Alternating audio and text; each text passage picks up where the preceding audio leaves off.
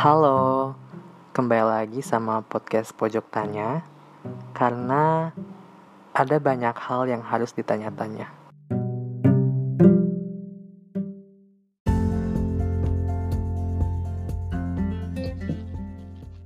Di podcast kali ini adalah episode kedua yang kami buat untuk pemenuhan tugas akhir dari karakter bullying.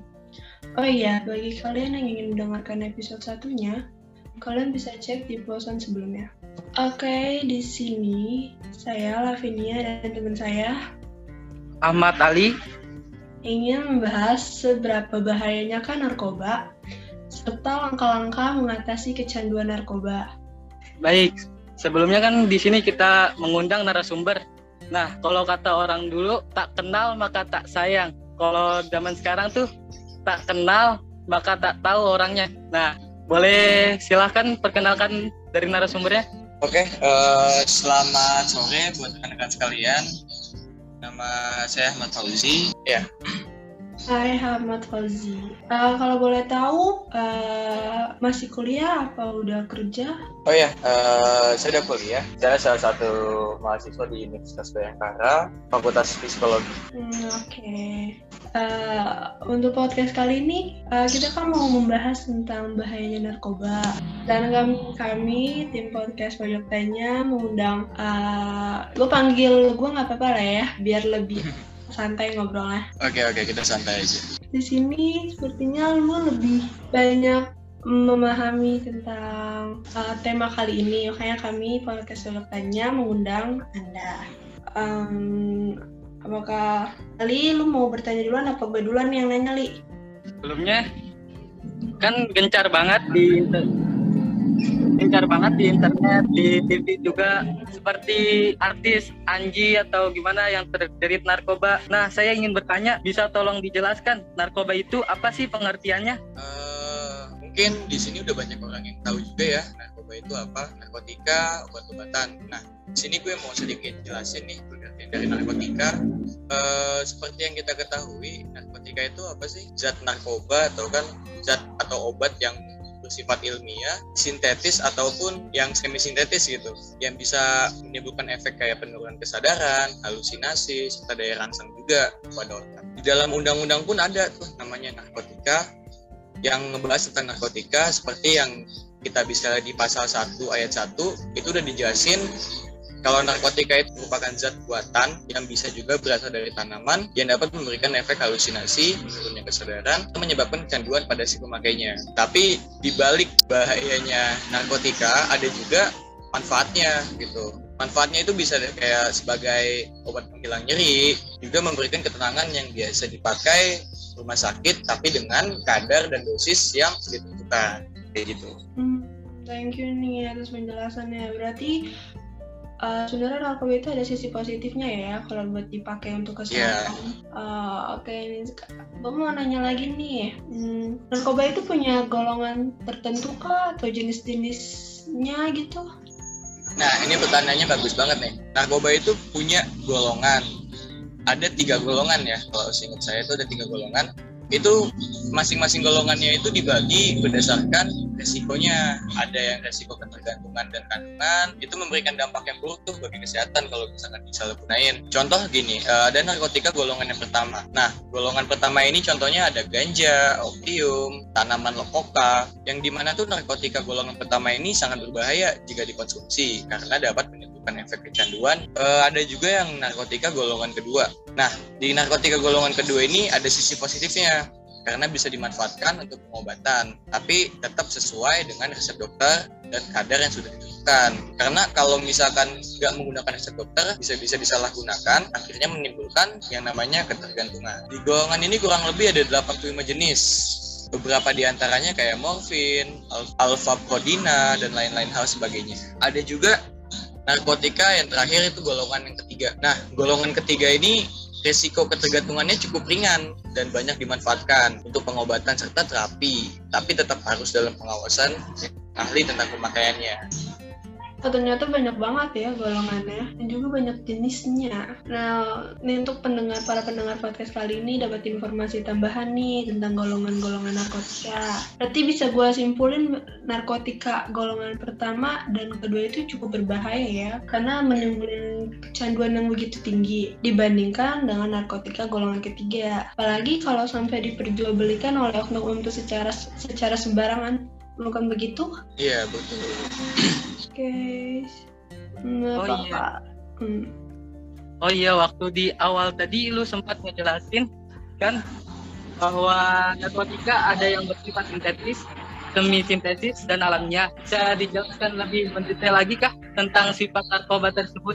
Nah kalau untuk narkotika yang bersifat sintetis, semi sintetis dan alamiah, eh, jadi gini ada beberapa jenis narkoba yang bisa didapatkan secara alami, namun ada juga yang dibuat melalui proses kimia. Eh, sebagai contoh nih kita bahas narkotika jenis yang bersifat sintetis dulu ya. Jenis yang satu ini didapatkan dari proses pengolahan yang cukup rumit.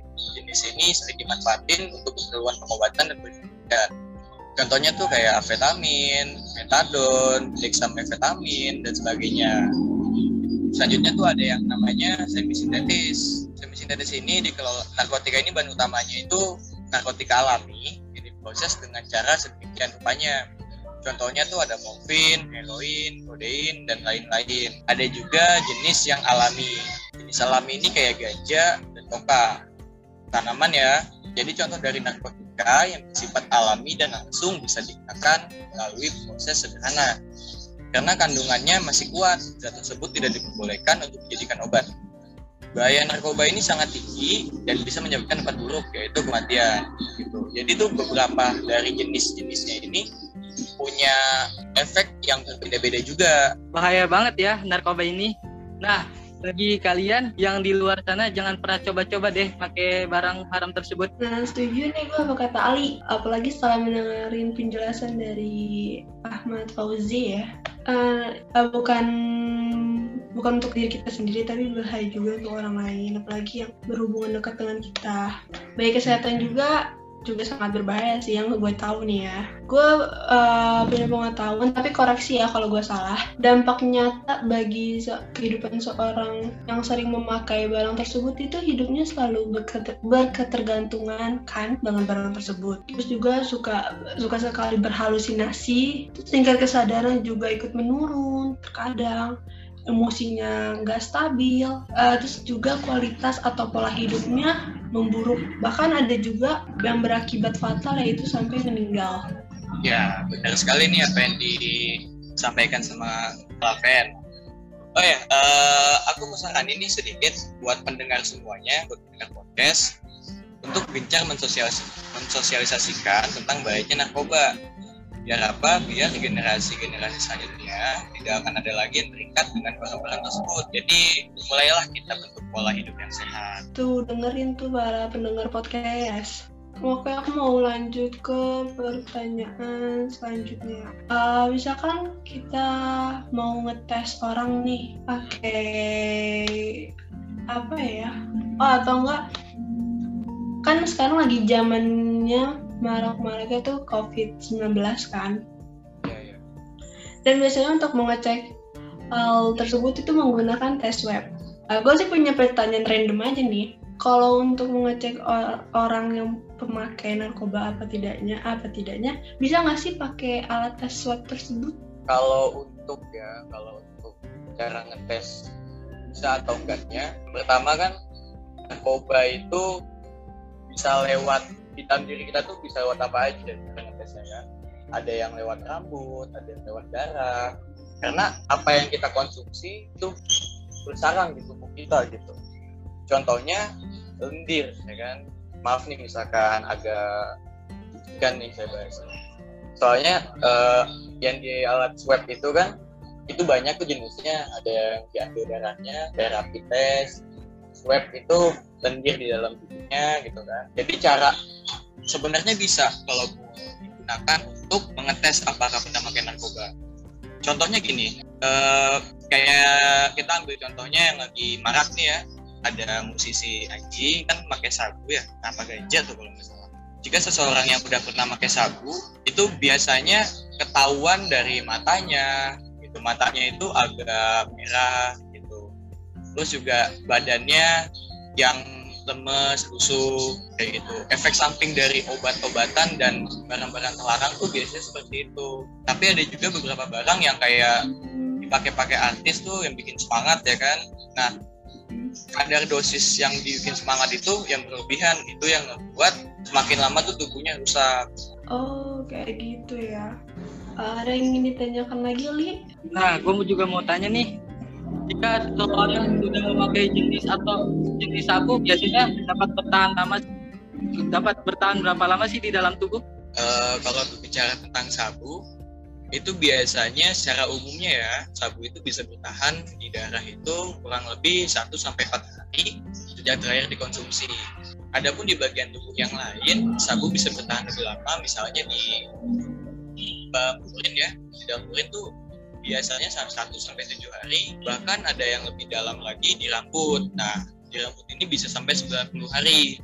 Bagi orang atau pengedar yang menyalahgunakan sabu ini bisa digolongkan sebagai tindak kriminal yang memungkinkan dihukum secara pidana. Jadi tuh banyak cara buat kita ngetes seseorang itu apakah dia udah pernah pakai barang-barang haram. Contohnya sabu ini lewat rambut. Jadi nanti rambutnya itu diproses karena bagian sabu ini tuh mudah gitu. Partikel-partikelnya ini tuh mudah masuk ke dalam tubuh dan membuat genetik baru. Contohnya rambut. Tuh guys serem banget kan kalau udah berhubungan dengan yang namanya narkoba nih buat para pendengar podcast dan kita yang ada di sini jangan sampai eh dia berhubungan dengan narkoba itu. Kalau udah bisa berhubungan dengan namanya narkoba bisa-bisa kita sampai masuk penjara loh. Oke aku mau nanya uh, tadi kan uh, kita udah ngebahas tentang uh, tes urin untuk mengecek yang namanya uh, namanya narkoba itu kan oh ya untuk hasil tes urin jika bercampur dengan air itu hasilnya tetap bisa keluar nggak sih soalnya kan udah bercampur-campur nih dengan apa yang ada di tubuh kita Gimana tuh penjelasannya? Nah, bicara tentang tes urin ya. Tes narkoba yang dilakukan dengan mengambil sampel urin itu, itu dapat kenapa sih kebanyakan orang yang kena narkoba itu dites urin? Ya kan? Karena hal itu tuh dapat deteksi, deteksi urin itu kan dikeluarkan itu beberapa hari ya hingga beberapa minggu. Nah, semua itu tergantung kepada seberapa banyak seberapa sering dan kapan terakhir kali narkoba digunakan. Maka tes narkoba juga akan berbeda sensitivitasnya. Semakin tinggi kadar narkoba dalam tubuh, tentu semakin tinggi pula kadarnya dalam urin. Begitu juga sebaliknya. Saat urin tercampur air, bergantung kepada seberapa banyak air yang tercampur. Mungkin saja bila urin dicampur dengan air, maka narkoba kemudian mengalami pengenceran sehingga lebih sulit dideteksi. Namun demikian, petugas laboratorium itu tentu dapat menduga apakah sebuah sampel urin tercampur dengan air atau tidak. Karena parameter lain dalam pengukuran urin akan menjadi abnormal. Bila memang demikian, maka seseorang mungkin diharuskan untuk tes narkoba ulang. Namun bila hanya sedikit volume yang tercampur, harusnya sih narkoba itu tetap dapat terdeteksi. Oh, ternyata gitu ya cara kerjanya. Jadi makin tahu deh kita semua yang ada di sini dan para pendengar podcast kali ini. Uh, temen aku kayaknya ada pertanyaan terakhir nih buat Ahmad Fauzi. Ya. Yeah. Sebelumnya di sini gue mau menambahin sedikit informasi yang gue tahu. Kalau orang yang kecanduan narkoba itu dapat ber, di, dapat direhabilitasi dan ada beberapa langkahnya yang dapat dilakukan untuk mengatasi kecanduan narkoba. Di antaranya adalah yang pertama satu melakukan pemeriksaan yang ditangani, ditangani oleh orang yang profesional atau dokter dan juga terapi. Yang kedua melakukan detoksifikasi yang biasanya didampingi oleh dokter. Yang ketiga menstabilkan diri agar kesehatan mental pun terjaga. Lakukan aktivitas-aktivitas yang positif, yang positif, berolahraga, makan makanan yang sehat, dan pola hidup yang dijaga. Oke, okay. uh, lumayan banyak ya dengan informasi yang kita dapat dari Ahmad Fauzi dan juga Ahmad Ali yang dengerin, yang menambahkan informasi. Nah untuk para pendengar podcast kali ini, gue harap sih uh, kalian menjauhi barang-barang tersebut ya. Soalnya itu juga merugikan diri sendiri dan bisa merugikan masa depan. Bukan begitu kalian berdua? Iya bener banget tuh. Terima kasih juga nih saya udah disinin buat jadi narasumber karena menurut saya pembahasan kita kali ini sangat bermanfaat nih buat kaum muda ya terutama buat yang dengerin dengerin podcast ini. Karena dari podcast ini tuh kita bisa tahu tentang bahayanya narkoba cara menanganinya apabila kalian punya teman atau apa yang pemakai atau apa. Karena tadi udah dijelasin tuh sama Ali ya kan hmm. ada juga tuh e, cara mengatasi kecanduan narkoba nah itu tuh bisa kalian terapkan tuh misalkan kalian punya teman yang terjumus ke dalam masalah narkoba kayak gitu oke okay. banyak banget nih ya informasinya kita bisa saling bertukar informasi uh, mungkin cukup sampai di sini aja kali ya pembahasan kita kali ini. Terima kasih untuk Ahmad Fauzi udah mau jadi narasumber juga. Sama-sama. Iya, udah mau menjelaskan lagi. Uh, makasih dan selamat malam minggu semuanya yang ada di sini. Okay, bye. Thank you.